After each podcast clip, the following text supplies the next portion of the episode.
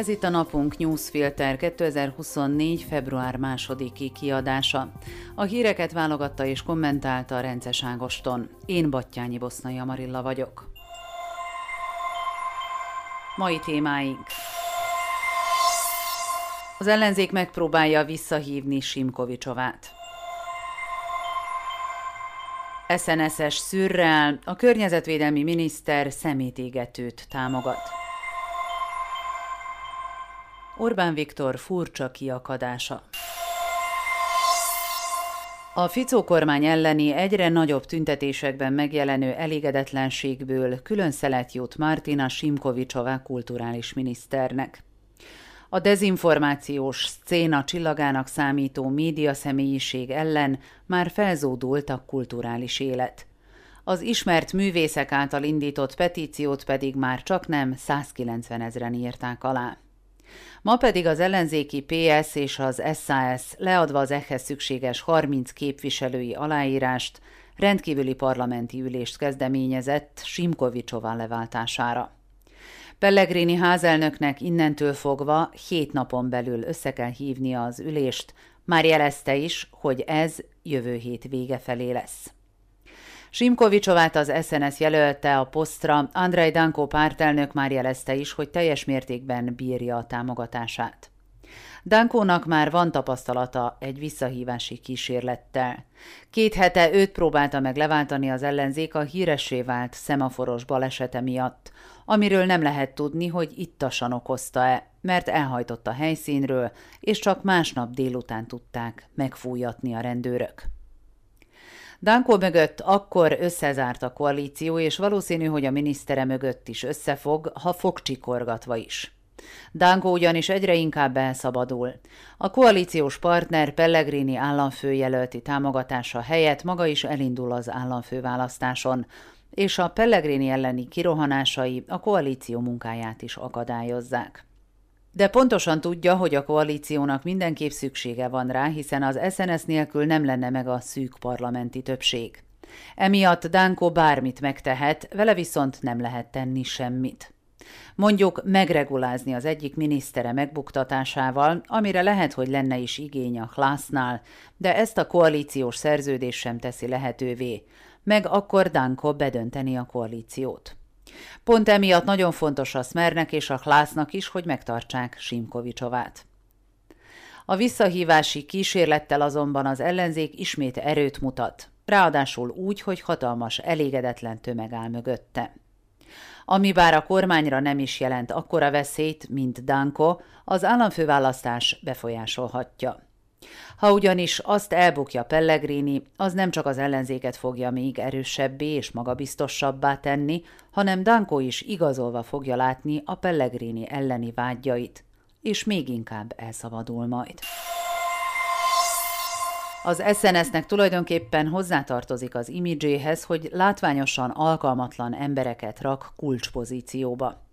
Simkovicsová mellett Tomás Taraba a párt által delegált másik miniszter, aki meredek dolgokat művel a posztján és szinte generálja, hogy az alsóbb szinteken is meredek dolgok történjenek. Elég csak a nemzeti parkok és más intézmények vezetőinek SNS-es káderekre való lecserélésére gondolni, vagy arra, hogy a Tátrai Nemzeti Parkot egy korábban orvadászatért elítélt ember vezeti, aki bár lemondott, azt Taraba még nem fogadta el. A miniszter a mai sajtótájékoztatóján elővette a választási kampány egyik fő témáját, a medvéket. A kilövésük mellett Finnország példájával érvelt, ahol erre évi kvóta van. Csak hogy az ottani bíróságok szerint a kilövések többsége indokolatlan és törvényellenes volt. Az utóbbi években pedig csökkentik a kvótákat. A sajtótájékoztató legérdekesebb része azonban az volt, hogy Taraba szerint a szlovák gazdaság nagy része el fog veszni, ha nem épül az országban legalább három új szemétégető, mert arra az autóiparnak is szüksége van. Persze lehet érvelni a szemétégetők mellett, a veszélyes hulladék puszta tárolása is környezetszennyezőbb, mint az elégetése, amivel ráadásul energiát is lehet termelni és valóban szükségük van rájuk az autógyáraknak, hogy ne kelljen a hulladékot drágábban külföldre szállítani elégetni. Csak hogy ezek az érvek nem a Környezetvédelmi Minisztérium oldaláról, hanem vele szemben kellene, hogy elhangozzanak. A környezetvédelmi miniszternek pedig az ellenpontnak kellene lennie, aki nem olajozza ezeket a beruházásokat, hanem kompromisszumot kényszerít ki.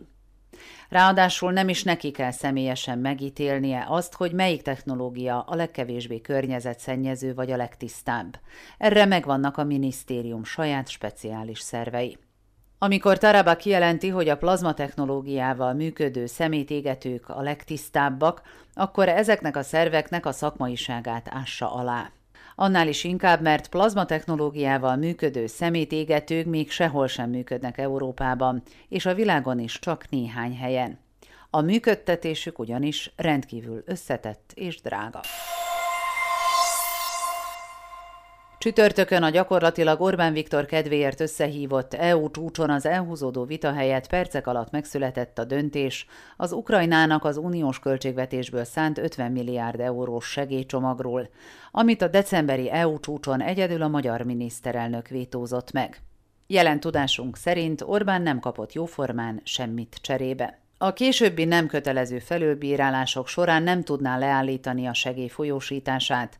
Ez mindössze egy gesztus, amit a kedvéért beleraktak, hogy tudja, mivel indokolni a hátra arcát. Orbán azonban jobb indoklást talált ki. Azzal haknizik, hogy kiharcolta a garanciákat arra, hogy a visszatartott magyar források nem fognak Ukrajnában kikötni. Csodálatos elhárítani egy olyan fenyegetést, ami nem is létezett soha, hiszen ezeket a pénzeket semmilyen módon nem érintette volna Ukrajna támogatása. Ez persze csak egy szokásos Orbán-féle bűvész mutatvány. Sokkal durvább volt, amit a péntek reggeli Kossuth rádiós kinyilatkoztatásában előadott. Dmitro Kuleba, ukrán külügyminiszter, miután hétfőn találkozott magyar kollégájával, Szijjártó Péterrel, azt mondta a Telexnek, hogy Orbán és Szijjártó nem orosz barátok, hiszen akkor nem támogatnák Ukrajna területi egységét, hanem magyar barátok. A Kossuth Rádióban erre is rákérdeztek ma reggel Orbánnál, aki ahelyett, hogy pozitívan értékelte volna Kuleba egyértelműen baráti gesztusát, arról elmélkedett hosszan, hogy Magyarországnak nincs szüksége a kóser pecsétre az ukránoktól, és ne oktassa ki őket senki, hogy milyenek. A formális logika nyilván nem tud ezzel mit kezdeni, de nem is ez lenne az első eset. Ki tudja, talán egyszerűen rosszul állna Orbán imidzsének, hogy az ukránok nem tekintik őt ellenségnek? Vagy az, hogy az ukránok nem tekintik őt orosz barátnak? Vagy azon bukott ki, hogy mit fognak gondolni Moszkvában, hogy az ukránok nem tartják orosz barátnak? Hírek egy mondatban. Vizsgálja a szék a COVID elleni vakcinák beszerzését, tárolását és megsemmisítését. Ezek költségét ugyanis túl magasnak tartja a hivatal. A számvevőszék problémásnak tartja, hogy nem nyilvános az Európai Bizottság és a Pfizer közötti szerződés, ami alapján az EU megvásárolta a tagországoknak szétosztott vakcinákat. A hivatal úgy véli, az előzetes információk szerint ez a szerződés Szlovákia számára hátrányos volt. A vizsgálat eredményét el fogják küldeni az Európai Parlamentnek, amelynek hatáskörébe tartozik az Európai Bizottság ellenőrzése. A szociális biztosító az idén is egy összegben júniusban fizeti ki a szülői nyugdíjat.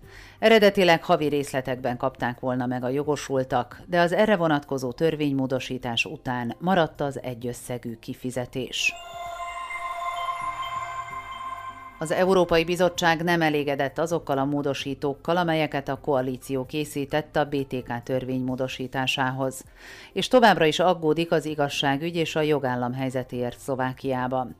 Amikor decemberben a kormány elfogadta és a parlament elé terjesztette a törvényjavaslatot, már megkapta a bizottság levelét az igazságügyi reformmal kapcsolatos fenntartásairól.